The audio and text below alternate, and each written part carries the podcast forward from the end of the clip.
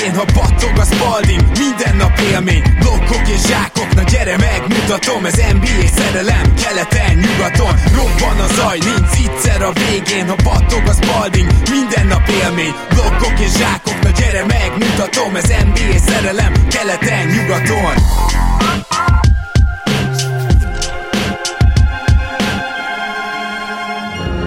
É, jó, szép jó napot kívánok mindenkinek, ez itt a Stars.hu keleten-nyugaton podcast. Én Rédai Gábor vagyok, és mint mindig most is itt van velem Zukály Zoltán, szia Zoli! Szia Gábor, örülök, hogy itt lehetek. És ma pedig, hát ha már March Madnessről beszéltünk, meg NCAA-ről, akkor hasonló téma jön, de hála jó Istennek egy magyar tehetséggel, ugyanis Mócsán Bálint lesz a vendégünk, aki itt is van. Szia Bálint! Sziasztok, köszönöm a meghívást! Szia Bálint, én is köszönöm, hogy elfogadtad a meghívást. Most egy nagyon picit kezdjük az elejéről, mert jól tudom, hogy azért a te neved az mond valamit az itthoni NBA és kosárrajongóknak, de az nem biztos, hogy a teljes karrieredet ugye lekövették mindeddig, hogy te gyakorlatilag hogy kerültél ki az NCAA-be, mi, mi volt a mege, mik voltak a megelőző lépések, azt el tudnád mesélni? Én 18 éves voltam, amikor, amikor szóba került, illetve majdnem 18 éves voltam már, amikor szóba került ez komolyabban, hogy Amerikába kijönnék egyetemre, és nagyon jól hangzott először, mert, mert ugye itt egyszerre tudok kosarazni, és közben tanulni is, megszerezni egy egyetemi diplomát, ami ugyanúgy elég fontos. Bocs, te jól tudom Ugyan azt, ma... hogy te már akkor az NB1-ban kezd, kezdtél, vagy legalábbis játék lehetőséghez jutottál ennyi idősen? Igen, igen, igen, a, a MAF-ban játszottam, előtte világéletemben ott kezdtem a pályafutásomat, és a, jól emlékszem, akkor talán 12 évet játszottam a MAF-ban, és a, az utolsó két évenben, két, két és fél évenben pedig uh, lehetőséget kaptam a felnőtt csapatban, ugye először csak, csak edzettem velük, majd, majd lépésről lépésre, ahogy, ahogy egyre idősebb lettem, kaptam lehetőségeket is, és úgy érzem, hogy, hogy legtöbbször sikerült azzal, azzal élnem. Uh-huh. És utána így, így keresett meg engem Német István, akit gondolom ismeritek biztosan. Igen, és szerintem hogy, a hogy is.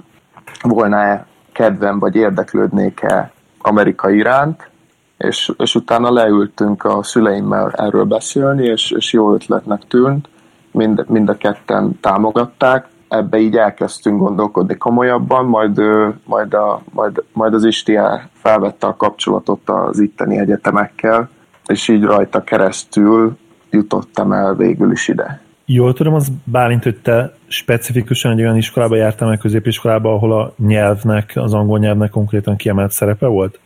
Nem, ez csak egy normál középiskola volt. A Kempelen Farkas gimnáziumba jártam, de, de persze tanultam angolt 8 évig, de semmi ilyen komoly, specifikus angol tanítás az nem, nem volt. És az SAT vizsgát ezt ugyanúgy le kellett tenni neked is. Ugye én, érdeklődöm emiatt külön, mert a munkám ez kicsit így egybevág ezzel a, a recruiting oldalá, oldalával a sportnak. Úgy tudom, igen. hogy neked is le kellett tenni ezt a vizsgát. Igen, igen, igen, le kellett tennem az SAT-t, és a, az ACT-t is lehetett választani, én mind a kettőt letettem. Volt ebből hát kisebb gond is, mert sajnos csak adott időpontokban lehet ezt a vizsgát letenni egy évben, és egy későbbi időpontot kaptam, azt hiszem május elején csináltam meg az SAT-t. Több egyetem is érdeklődött irántam, viszont volt olyan, aki, aki nem tudta már megvárni azt az időt, amíg hmm. én megkaptam az SAT eredményét, szóval ezért csúsztam le azokról a helyekről, viszont itt az Idaho State várta, a, amíg megkaptam ugye az eredményt, és, és végül ők ajánlottak nekem egy ösztöndíjat. És hogyha korábban sikerült volna letenni ezt a vizsgát, akkor lehet, hogy még jobb helyre ki tudtál volna kerülni, vagy mi, voltak esetleg konkrét ajánlataid Divízió egyből is? Voltak máshonnan is. Arra most így hirtelen nem emlékszem, hogy konkrétan ajánlottak-e nekem ösztöndíjat, de nagyon komoly, komolyan érdeklődtek irántam. De ahogy mondtam, legtöbbjük nem tudott addig várni, és egy másik játékossal kötötték ezt a, vagy hát nem szerződést, csak másik játékosnak ajánlottak ösztöndíjat. Mm, tiszta sor. Ilyenkor egyébként nagyon hamar, tehát 17-18 évesen ilyen karrier döntést meghozni, szóval ez biztos, hogy nehéz, és az embernek egy kicsit a nyakába szakad, de ugye végül is egy ilyen kiugró tehetségnek, hogyha szabad így fogalmaznom veled kapcsolatban, mert azt hiszem, hogy aki 17 évesen felnőtt első osztályú meccset játszik, arra ezt nyugodtan elmondhatjuk. Két ilyen klasszikus út van. Az egyik az, hogy uh, megpróbálod az NCAA-t, a másik pedig ugye az, hogy esetleg mondjuk lépegetsz, hogy leigazol egy magyar élcsapat, akkor ott betörsz, akkor leigazol egy európai élcsapat, ott betörsz, és hát aztán nem is akarom folytatni, de mindannyian tudjuk, hogy ennek a létrának a vége természetesen az NBA. Amikor az NCAA mellett döntöttél, akkor az általad említett iskola, illetve az ösztöndi volt az, ami meghatározó, tehát hogy mindenképpen szeretted volna ezt a diplomát, vagy esetleg az NBA-s álmok miatt érezted úgy, hogy úgy közelebb kerülhetsz? Igazából hát az, az NBA-s állam az mindig ott van, amióta komolyan csinálom ezt a, ezt a sportot, a kosárlabdát. Ez szerintem minden, minden játékosnak az a, az a leges legnagyobb álma, hogy egyszer az NBA-be eljusson. Um, amellett pedig, ahogy mondtad, igen, a, a diploma volt az, ami nagyon meghatározó szerepet töltött be, mert ugye itt az NCAA-ben a kosár az, az adott, azt szerintem nem nagyon kell senkinek sem bemutatni, mert mindenki hallott már róla, tudják, hogy milyen, hogy milyen szintű kosárlabda van itt, viszont amellett az is adott, hogy, hogy egy diplomát tudok szerezni, ami viszont, hogyha otthon maradtam volna, az elég nehezen kivitelezhető, én úgy gondolom, és ez volt az a, az a legnagyobb indok, amiért végül így, így döntöttünk a, a szüleimmel. Igen, font, fontos, amit mondtál, nekem ugye személyes tapasztalataim is vannak erről. Itthon valóban nagyon nehezen tudják fiatal sportolók összeegyeztetni a, a magas szinten történő tanulást és a sportot, és az igazság, hogy, hogy a közeg és, és az a háttér támogatás sincs meg feltétlenül. Itt főleg a tanulmányi részére gondolok, ami Amerikában abszolút megvan, és, és ott tényleg egy egész rendszer épül arra, hogy, hogy egy sportoló tudjon magas szinten sportolni, és magas szinten tudjon mellette tanulni is és azt gondolom, hogy amióta kijutottál, saját bőrödön keresztül is érzed ezt, ugye? Igen, igen, mindenféleképpen. Igazából itt, itt elég, elég jól össze van hangolva a két dolog, tehát a, az edzők um, és, a, és, a, és a tanárok között is ez az összhang, ez megvan. Az edzők ugyanúgy um, nem, csak, nem csak a kosárról beszélnek velünk, hanem a tanulásban is uh, próbálnak segíteni hogyha esetleg valami lemaradásunk van, vagy csak úgy megkérdezik, hogy, hogy hogyan, a, hogy hogyan megy a, a tanulás, mert őket ez is érdekli. És igen, igazán azért nehéz csinálni persze, mert, mert edzésünk van, ami azt jelenti, azt jelenti hogyha, hogyha délelőtt megyünk suliba, akkor például a kondi edzés az, az nekünk nem egy, nem egy délelőtti edzés utáni program, hanem reggel hétkor, vagy reggel fél hétkor kell mennünk a konditerembe, hogy akkor azt letudjuk, mielőtt kezdődnek az órák. Nem könnyű, viszont kivitelezhető, és ez, és ez éppen elég. Nagyon érdekes, sok játékos, illetve egyző már sok szakember is mondta, hogy, hogy nagyon más a fejlesztés az NCAA-ben és Európában. Bár nem biztos, hogy ugye a Magyarország az, az jó példa az európai fejlesztésre, nyilván itt is vannak kiváló egyzők, kiváló fejlesztési programok, de azért, de azért ez nem Spanyolország nyilvánvalóan.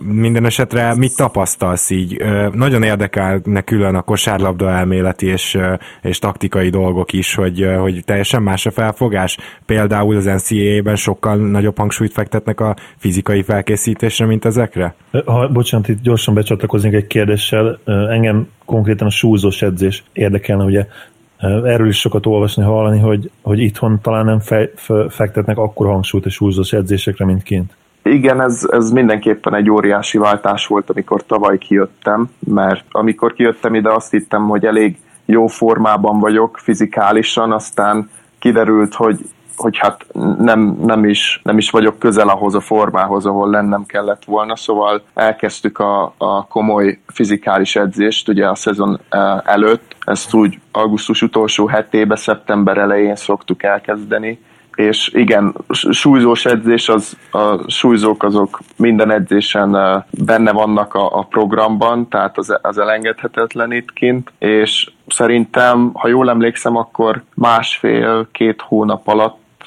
amikor kijöttem tavaly, akkor fölszedtem szerintem hát olyan 7, 7 kiló körül, 7, igen, 7 kiló körül hízhattam, 5, 5 és 7 között azt hiszem, és az annak volt köszönhető, hogy, hogy itt teljesen másfajta edzést csináltunk, olyan dolgokat csináltam a konditeremben, amit még előtte soha otthon Magyarországon. Persze ott is dolgoztam, a MAFC-nál például édesapám volt a, a személyi edző, vagy hát az erőléti edző a csapatnál, és vele amúgy is külön is mindig dolgoztam, tehát próbáltam mindig valahogy a, a kondi részt azt, azt ugyanúgy, ugyanolyan fontosnak tartani, mint a kosár részt, viszont, viszont itt teljesen, teljesen más volt a, a felfogás, még annál jobban, még annál több és nagyobb hangsúlyt fektettek a kondis részre, mielőtt elkezdődött a szezon, mert, mert amikor a szezon elkezdődik, akkor viszont a program az elég sűrű, csütörtökön és szombaton szokott meccsünk lenni a héten, és ez minden héten. Ugye, ahogy, ahogy tudjátok, ez a szezon az úgy november első-második hetétől márciusig tart, szóval elég, eléggé rövidnek számít, viszont emiatt ugye sűrű, és akkor ebben az időben nincs olyan sok lehetőség a kondi edzésekre. Mi a helyzet az, az étrenddel? Abba is beleszóltak, segítettek a táplálkozási tanácsadás terén is, vagy azt abszolút nektek kellett összeállítani? Nem, abban is segítettek. Volt, a, amikor megjöttünk szeptemberben, mindenki egyesével leült egy táplálkozási tanácsadóval, és vele beszéltük meg, hogy igazából mit szeretnénk mi, mi volt, vagy mi a tervünk, szeretnénk még erősebb lenni, vagy, vagy lefogyni esetleg, vagy felszedni néhány kilót, és ebben ő, ő segített, elmondta, hogy milyen utakat, milyen utak vezetnek ahhoz, hogy ezeket a célokat elérjük, és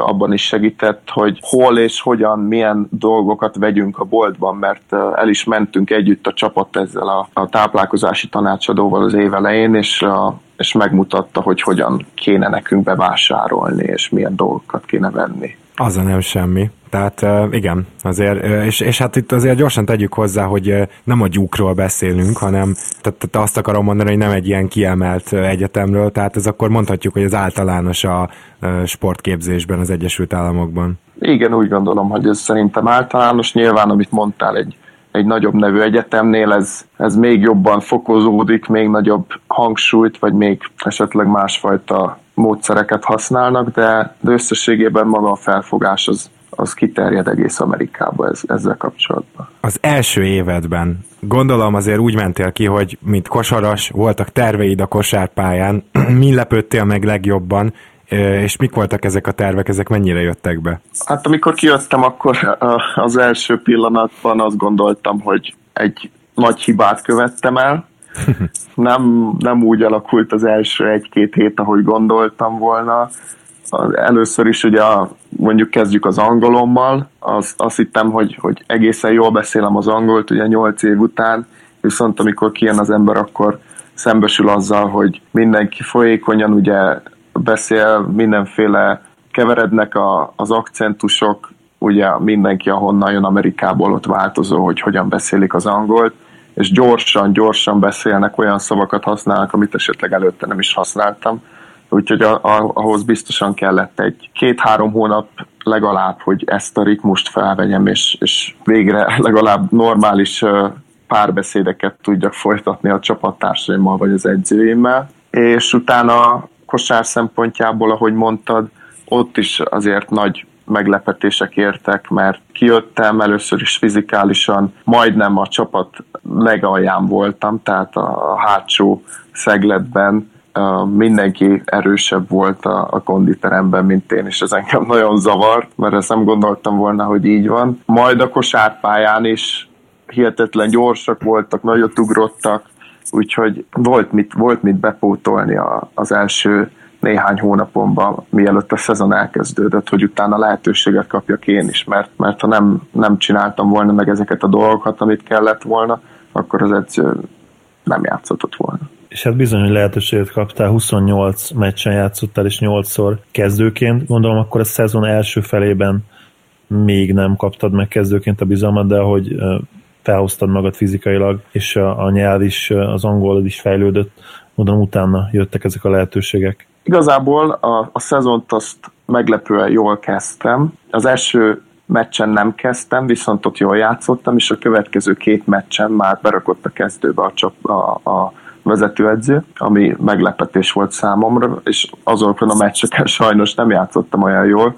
Majd azután hirtelen mint, mint hogyha megfeledkezett volna rólam, úgy éreztem meccseken keresztül, vagy nem is léptem pályára, vagy csak az utolsó percekben, amikor már eldőlt a meccs, és ez, ez így ment decemberig, nagyjából december végéig. Emlékszem, hogy, hogy a téli szünet közben ott megint megingott a, az az egész gondolat, hogy most jó helyen van itt, vagy nem, mert ugye sok játék lehetőséget nem kaptam. Attól függetlenül az edzések azok jók voltak, azokon hajtottam, és és ugye próbáltam azt használni arra, hogy fejlődjek, de, de azért, amikor nem játszik az ember meccseken keresztül, akkor az eléggé um, nagy hatással van uh, legalább szellemileg rá, de utána úgy érzem, hogy, hogy, a, hogy az kellett nekem az a, az a másfél hónap, amíg nem játszottam sokat, mert úgy gondolom, hogy még agilisabb lettem ezáltal, és edzéseken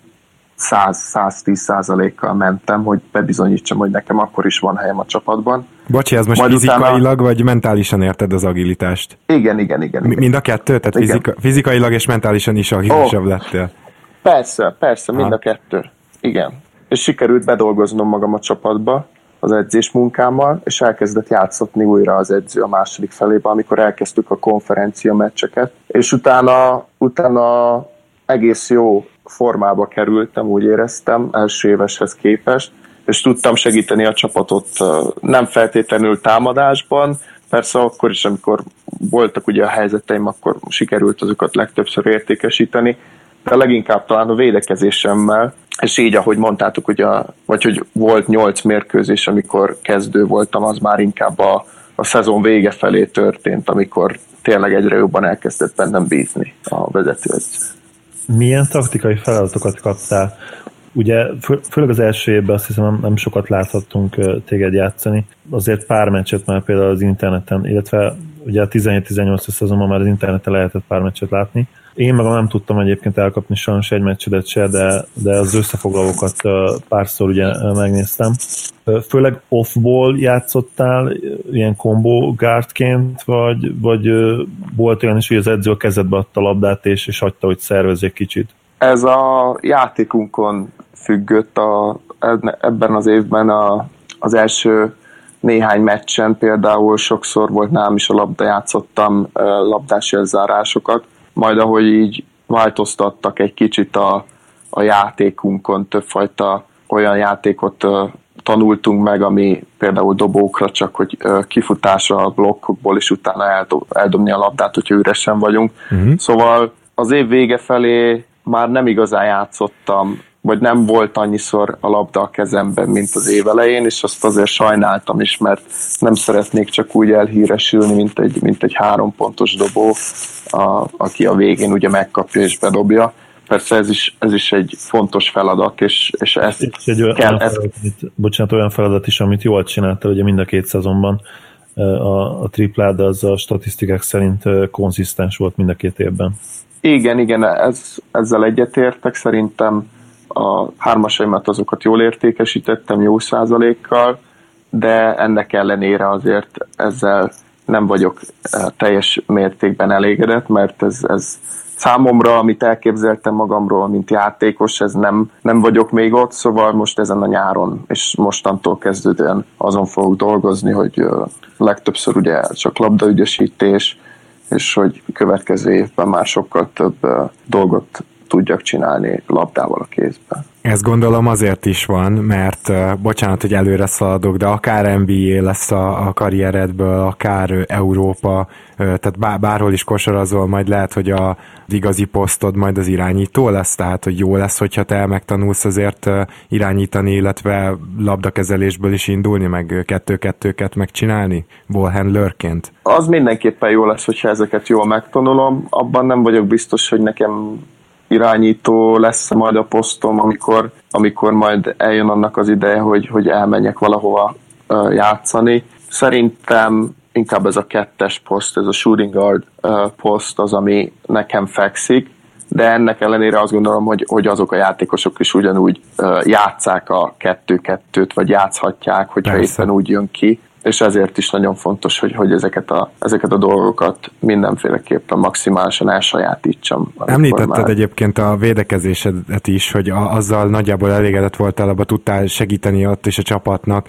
Ugye a mai kosárlabdában, mondanám, hogy az NBA-ben, de lassan szerintem ez, ez a jelenség megjelenik majd világszinten mindenhol. Nagyon fontos, hogy akár váltani is tudj védekezésben. Mondhatjuk, hogy most egytől háromig tudsz védekezni, vagy ahhoz még, még, még kell egy kicsit fejlődnöd? Nem, én szerintem, szerintem azt, azt mondhatjuk, hogy egytől háromig, és ezt azért mondom, mert ebben az évben előfordult többször, hogy szerencsére az edző a, a csapat talán most ebben az évben a második legjobb védőnek tartott a csapatban. Többször előfordult, hogy, hogy irányítót fogtam, előfordult, hogy kettes poszton fogtam a játékos, vagy hármason, mindegyik, mindegyik többször megtörtént és um, um, nyilván nem mindig, de legtöbbször szerintem uh, jó munkát végeztem azokon a játékosokon ha már szóba került az NBA itt párszor, mint, mint szurkoló, mesélni arról egy kicsit, hogy, hogy mennyire érdekel téged az NBA. Nyilván most kevesebb időd van követni, de hogyha éppen teheted, akkor melyik csapatot követed, illetve hogy mióta tart az érdeklődés, hogyha amennyiben nyilván megvan. Az NBA-t az folyamatosan követem, nézem a meccseket, amikor mióta itt vagyok kint, ez sokkal könnyebb számomra, ugye, mert nem hajnalban játszanak, hanem Na igen. délután este. Szóval um, tudok több meccset is nézni. Um, szerintem már évek óta négy, négy-öt éve biztosan komolyan követtem az NBA-t, és, és nézem a meccseket, vagy a statisztikákat. Sajnos mióta itt vagyok, még nem jutott el arra lehetőségem, hogy kimenjek egy NBA meccsre, de most ebben, a, ebben az évben valamikor egy, egy Utah Jazz meccsre biztosan szeretnék elmenni, mert ugye az, az van itt hozzánk viszonylag közel, szóval Lake City egy két óra két és fél óra autóútra, szóval azt még szeretném biztosan megejteni. A, az lehet akár playoff, playoff meccs is. Akár, Most igen, az, az még jobb lenne. Elég van, igen. Igen. Igazából mindegyik csapatot követtem, meg szoktam nézni a meccseket.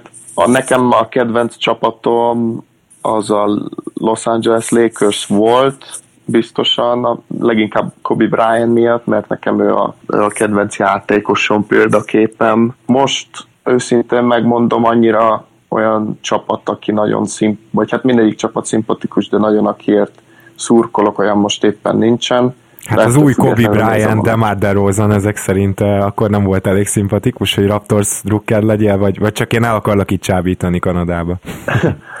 Szeretem őket, eh, viszont hát nem tudom. ez, ez, ez, ez, ez tényleg nehéz kérdés. Igazából csak úgy, úgy őszintén szeretnék jó meccseket látni, amikor nézem a meccset, akkor azt szeretném, hogy egy, hogy egy szoros meccs legyen, de, és, és, és, és azt lássam, hogy mindenki hajt, és, és, és jól védekezik, mert az, az, az, azt szoktam észrevenni, hogy sokszor ez a, ez a hátránya ennek a fajta kosárlabdának, amit ott játszanak, hogy hát a védekezés az, az azért nem élvez akkora um, prioritás, mint, a, mint a támadás. És figyelj már, lehet ezekből így tanulni számodra? Tehát egy szakmai szemmel is nézed, bár most félig meddig ezt meg is válaszoltad az előbb, de hogy tényleg nézed úgy is, hogy, hogy az összes létező figurát felismerd, amit egy NBA meccsen játszanak, hogy, hogy a védekezési sémákat, hogy, hogy mondjuk egy adott játékos a te posztodon, a kettes poszton milyen utakat fut be, vagy hogyha kezébe kerül a labda, mit csinál, tehát így, így is nézed a meccseket, vagy inkább csak mint szurkoló izgulni akarsz rajtuk? Mind a kettő szurkolóként is nézem, és próbálom azért valamennyire elemezni, azért ilyen nagy elemzésekben nem szoktam belemenni meccs közben, uh-huh. szóval a figurákra nem nagyon figyelek, inkább azt nézem, hogy, hogy a játékosok az én posztomon, egyes, kettes, hármas poszton, hogy játszanak, milyen stílusban játszanak, a, a labdaügy, labdaügyességüket azt nézem, hogy milyen fajta cseleket használnak, hogyan dobják a labdát, mikor dobják a, labdát, szóval ezeket próbálom inkább felismerni, és utána, és utána esetleg edzéseken egy-két dolgot, amit láttam ott kipróbálni. Közben csak ki akartam javítani magam, ugye az elején azt mondtam, hogy Divízió 1-es ajánlata is volt Bálinak, de ugye az Idaho State Divízió 1-es, úgyhogy emiatt elnézést kérek, nem akartam kisebbíteni az érdemeidet. A másik kérdés, ami még eszembe jutott, hogy négy évre tervezel abszolút, és, és úgy gondolod, hogy, hogy mire eljutsz a negyedik szezonod végére fejlődésben körülbelül oda érhetsz, hogy akár egy Summer League meghívást is kapjál jó esetben, vagy akár esetleg még merészebb álmaid vannak? Igen, mindenféleképpen négy évre terveznék, leginkább azért, mert négy évbe telik, hogy ugye itt a, a diplomámat megszerezzem. Ja, amúgy mit tanulsz? Amilyen... Ezt meg se kérdeztük, Bálint. mit, mit tanulok? Aha, aha. Most éppen sportmenedzser szakon vagyok. Volt korábban business management szakon tanultam, viszont az, ott olyanokat is kellett tanulnom, amiben annyira nem voltam érdekelt, vagy engem az, az nem nagyon hozott lázba az a téma, szóval most átváltottam csak a sport részére, és ezzel most elégedett vagyok, mert itt, itt olyan dolgokat tanulok, amit szerintem majd a jövőben tudok használni. Négy évre tervezek, igen, hogy elvégezzem a sulit. Amilyen tempóban most haladok, az pont, pont négy év, vagy még két év múlva könnyedén meg lesz már a, a diplomám, hogyha, hogyha ezt fent tudom tartani, ezt a tempót. És utána persze ezek, a, ezek az álmok szerintem szerintem a minden, mindenkinek megvannak. Az én csapattársaimmal is beszéltem ilyenekről, akik már most harmad vagy negyed évesek, hogy ők is szeretnének esetleg bekerülni egy Summer League, Summer League-be, vagy csak egy ilyen NBA workout néhány napra, az, az szerintem nagyot dobna mind a teljesítményem, mert biztosan tudnának olyat mutatni, ami, amit lehet használni a jövőben, mint pedig csak az, hogy ha valaki már oda bejut, akkor az szerintem nagy dolog, és felkelti más csapatok érdeklődését is, akár Európában, akár, akár itt kint. Mocsán Bálint NBA játékos lesz, tudjuk a jövőt. Mi történik veled a következő x évben, amíg bekerülsz az NBA-be, tehát mind kell változtatnod, minden kell még fejlődnöd szerinted, hogy ez a bizonyos jövőkép, amit most itt felvázoltam, létrejöhessen? Mindenféleképpen labdaügyesítésben sokkal jobb, jobbnak kell lennem, közeli befejezésekben azzal voltak ebben az évben néhány, vagy hát az a, az a kapcsolatban voltak gondjaim ebben az évben. És a büntető, a büntetőkön is, is változtatnom kell, mert úgy gondolom, hogy, úgy gondolom, hogy jó büntető dobó volt, amikor mikor Magyarországon játszottam, de valahogy mióta kijöttem, azóta nem nagyon találom a, azt a ritmust, ami akkor volt, és ez igazából csak fejben dől el, szóval oda kell koncentrálnom, amikor ott vagyok. Meg hát fizikálisan, fizikálisan még sokkal erősebbé kell válnom, mert nem vagyok ez a nagy atléta, aki zsákolgat vagy blokkot ad, hanem inkább, inkább ezt azzal kell pótolnom, hogy erősebbé válok, és a, és a lábmunkámat azt, azt még jobbá teszem. Hármas, hármas dobásokon pedig még ennél is szeretnék hatékonyabb lenni. Szerintem, hogyha fel tudnám uh, dolgozni a százalékomat majdnem hát 45 és 50 százalék körülre, akkor az szerintem már nagyon jó lenne. Azzal minden bizony ott lennél a, legjobb dobok között az NCAA-ben. Örülök, hogy te hoztad fel a, a büntető százalékot, ugye néztük a statjaidat az adás előtt, így most már mi is kérdezhetünk róla. Elég ritka az, hogy valaki na, nagyon jó 40 százalék feletti tripla dobó legyen, periméter játékosként, és, és a büntetők ne legyenek úgy legalább olyan 70 százalék környékén. Mondtad, hogy fejben dől el minden. Azt gondolom, hogy, a, hogy a, tényleg a tripla százalékot bizonyítja, hogy hogy, hogy ami a dobás technikát illeti, ott, ott biztos, hogy nincsenek bajok. Hogy érzed, hogy nagyobb terhet teszel a saját vállaidra, amikor odaállsz a vonalra, és, és ez lehet az oka? Igen, igen, úgy gondolom, hogy, hogy szerintem, szerintem ez az, ami, ami miatt nem dobom sajnos jól a, a büntetőket. Tényleg egyszerűen nem nagyon kell beszélni semmiféle dobó mozdulatról, vagy hogy hogy mit, hogyan kéne csinálni. A, a, a mozdulattal szerintem nekem semmi gondom nincsen. Ugy, ugyanúgy dobom el a labdát, ahogy eddig is eldobtam világ életembe, és eddig jól bement. Itt csak az dől el, hogy, hogy fejben mennyire erős az ember, oda kell koncentrálni. Ugye idegenben játszunk, itt a, szurkolók próbálnak megzavarni, de ezt, ezt, ezt csak ki kell zárni mindig. És uh, még talán annyi, hogy, hogy amikor otthon voltam, akkor, akkor többet törtem be, többször uh, vezettem be a labdát, és próbáltam faltot kiharcolni, ezáltal több büntetőt is dobtam, és mióta itt amit kim vagyok, ez kicsit visszaszorult, és, ez, és ugye kevesebb büntető dobá, dobásom van egy évben. Igen, az is lehetséges, hogy egy kicsit kiestem abból a ritmusból. Igen, ez jutott nekem is eszembe. Ha, ha még tovább tudnál ugye ball handling terén fejlődni, akkor valószínűleg több olyan szituációba is tudnál kerülni, ahol faltot tudsz kiharcolni, és onnantól kezdve, ahogy mondtad is, sokkal egyszerűbb lenne valószínűleg egy ritmust igen, igen, igen. Kiépíteni. Ezért, ezért szerintem számomra most az a legfontosabb, hogy ezen a ügyesítés, ball, ball handlingen dolgozzak, mert azáltal ezt is fel tudnám javítani, a kettes százalékomat is fel tudnám javítani, és, és az, az, az asszisztot is, mert eh, betörés kiosztásból, vagy leosztása magas embernek így eh, sokkal jobban kiterjedne az a játék, amit én képviselek. Igen, és hát pont a, ugye napokban volt egy, egy adásunk, ahol kérdéseket tettek fel hozzánk, és az egyik kérdés így szólt, hogy mi a, mi a legfontosabb a, a mai NBA-ben, meg ugye kosárlabdában, és uh, azt hiszem, hogy mind a ketten a ball handlinget mondtuk, tehát uh, Igen. Annyira, és szorosan a tripla dobással és a védekezéssel, tehát uh, igazából Igen. ez elég biztató. Igen, igen, ezzel egyetértek a ball meg, meg talán a hármas dobások az, ami az, ami a két legfontosabb ugye a védekezés mellett. Említetted azt, hogy ö, gyakorlatilag nem vagy egy ö, olyan atléta, aki mondjuk feltétlenül zsákolgat, de ugye jól dobsz, nyilván azért akkor a gyorsaságod is megvan. Ezzel kapcsolatban gondolkoztam magamban, ki a jobb NBA hasonmásod? Persze természetesen akkor, hogyha mondjuk ö, már két-három év múlva már felerősödsz odáig, hogy, hogy es- esetleg akár NBA roster környékére is kerülhet. Szóval inkább JJ Redick, vagy inkább Wesley Matthews, vagy van-e valaki, akire úgy gondolod, hogy náluk is jobban hasonlíthat a játékod? Én is gondolkoztam ezen már többször is, hogy, hogy ki lehet az, aki esetleg az én játékomra hasonlít, de JJ Redick szerintem egy jó példa lehet erre, vagy hát jó példa lehet rám.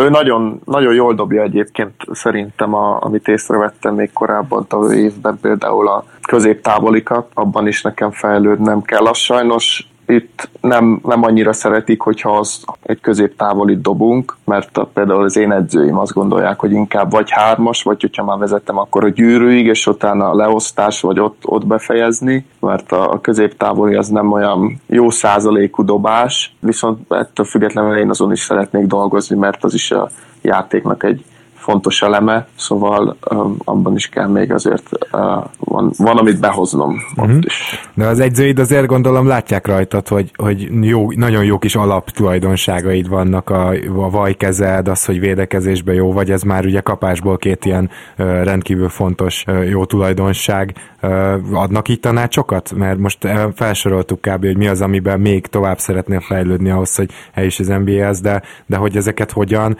arra mennyire konkrét konkrét tanácsokat kapsz, vagy kérned kell, vagy ez hogy működik? Nem, nem, nem kell kérnem, beszélünk folyamatosan a mindenkinek a játékáról, ugye velem a saját játékomról beszélnek, elmondják ugye először is, hogy, hogy mit várnak. A szezon után leültem a vezetőedzővel beszélni, és ő, ő is felhozta ezt a, ezt a labdaügyesítést, hogy abban szeretné, hogy fejlő, fejlődjek, mert utána akar majd engem is használni, mint egy, mint egy pick and roll játékos. Úgyhogy, úgyhogy kapok ezekben, ezekben tanácsokat, és utána egyéni képzésben pedig segítenek is, hogy ezt, fejl, hogy ezt fejleszem. Úgyhogy, úgyhogy igazából persze ők, ők, ők, őket érdekli az, hogy, hogy jobb játékos legyek, mert az ugyanúgy az ő érdekük is. Hogy érzed magad kint uh, Idaho-ban?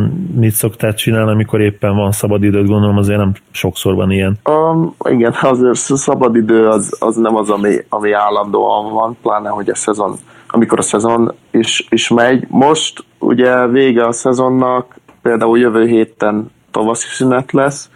Ilyenkor pihenni szoktam a barátaimmal, elmegyünk bowlingozni. Itt eh, Pocatello-ban, ahol vagyok, azért olyan sok dolog úgymond azért nincs, amit, amit lehetne csinálni, ez egy 60 ezeres um, város. Igazából velük, velük, szoktam, velük szoktam lenni a barátaimmal, csapattársaimmal, most ugye a March Madness megy, akkor leülünk együtt, megnézzük a meccseket. Tegnap is ott voltam az egyik csapattársamnál, akkor van, amikor csak valamiféle kártyajátékot játszunk, ahogy mondtam, elmegyünk bowlingozni, esetleg kint, ki, kimegyünk a, kintre valahova, hogyha szép idő van, de, de azért itt még mindig nullához közeli fokok vannak, nulla és tíz között most éppen, Hát most Néha kivételesen havaz- nálunk is is, egyébként, úgyhogy most hasonló az idő. Igen. Mesélted ezt, hogy March Madness-t együtt nézitek, de azért jó, nyilván tehát az Idaho-nak most nem biztos, hogy volt reális esélye bekerülni, de azért nem furcsa úgy nézni, hogy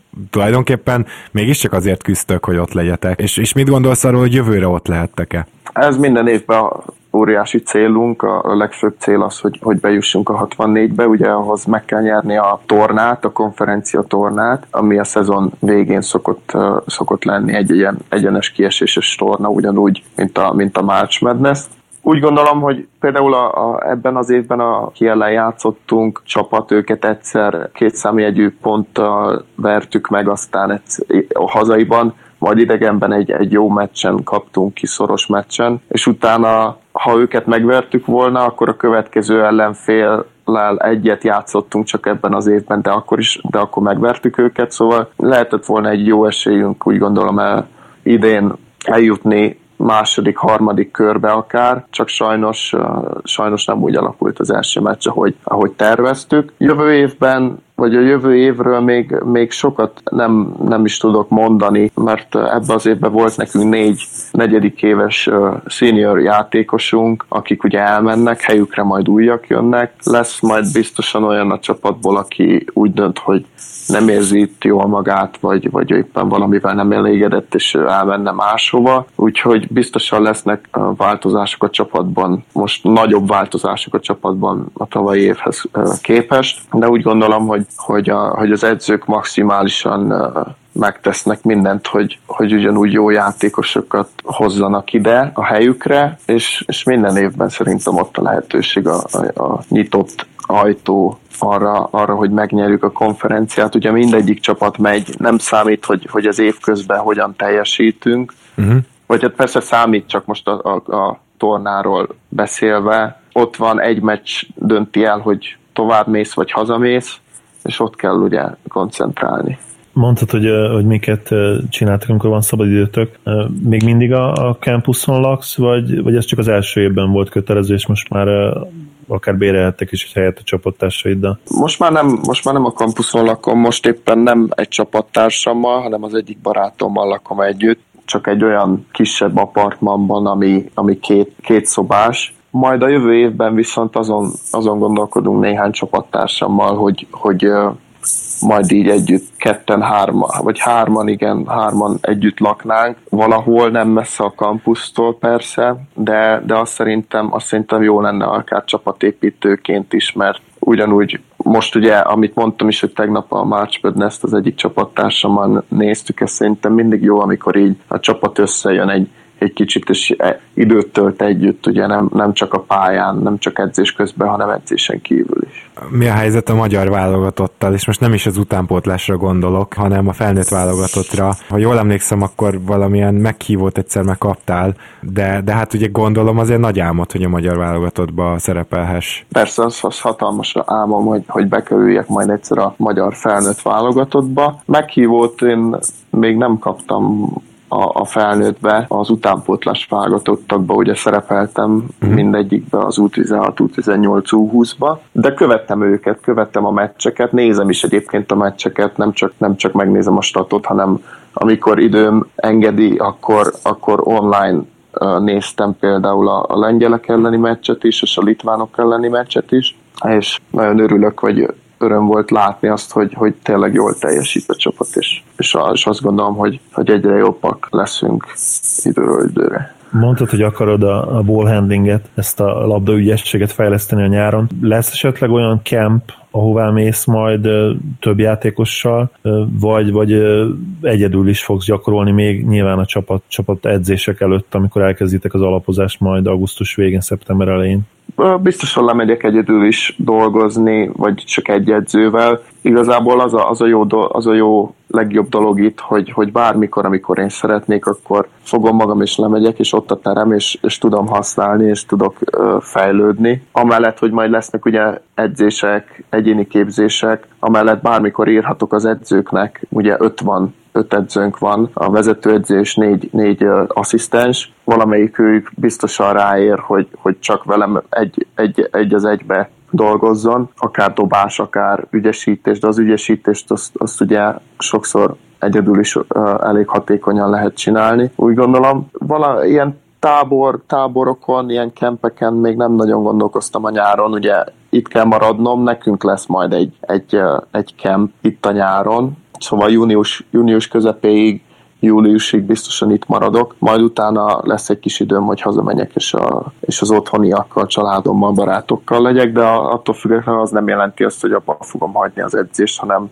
hanem már most beszélek, próbálok beszélni édesapámmal, ugye neki azért, neki vannak, ő is edző volt, és neki vannak kapcsolatai más edzővel, szóval próbálunk időpontokat összeszervezni, vagy edzőkkel beszélni, hogy majd kikkel tudok egyedül egyéni képzéseket végezni, amíg otthon vagyok. És ugye a fizikális dolgot, azt pedig majd, azt pedig majd vele fogom csinálni édesapámmal. Mi, mi nagyon fogunk drukkolni neked, az biztos, ugye az egyik legnagyobb közhely, de hát nem közhely, mert igaz, ami az NBA játékosok szájából elhangzik, hogy a nyaranként lehet fejlődni ugye ezeken az átdolgozott hónapokon, és igen, igen. Akkor biztos benne, hogy ez veled is így lesz. Igen. Hát szokták mondani, hogy az igazi szezon az most kezdődik.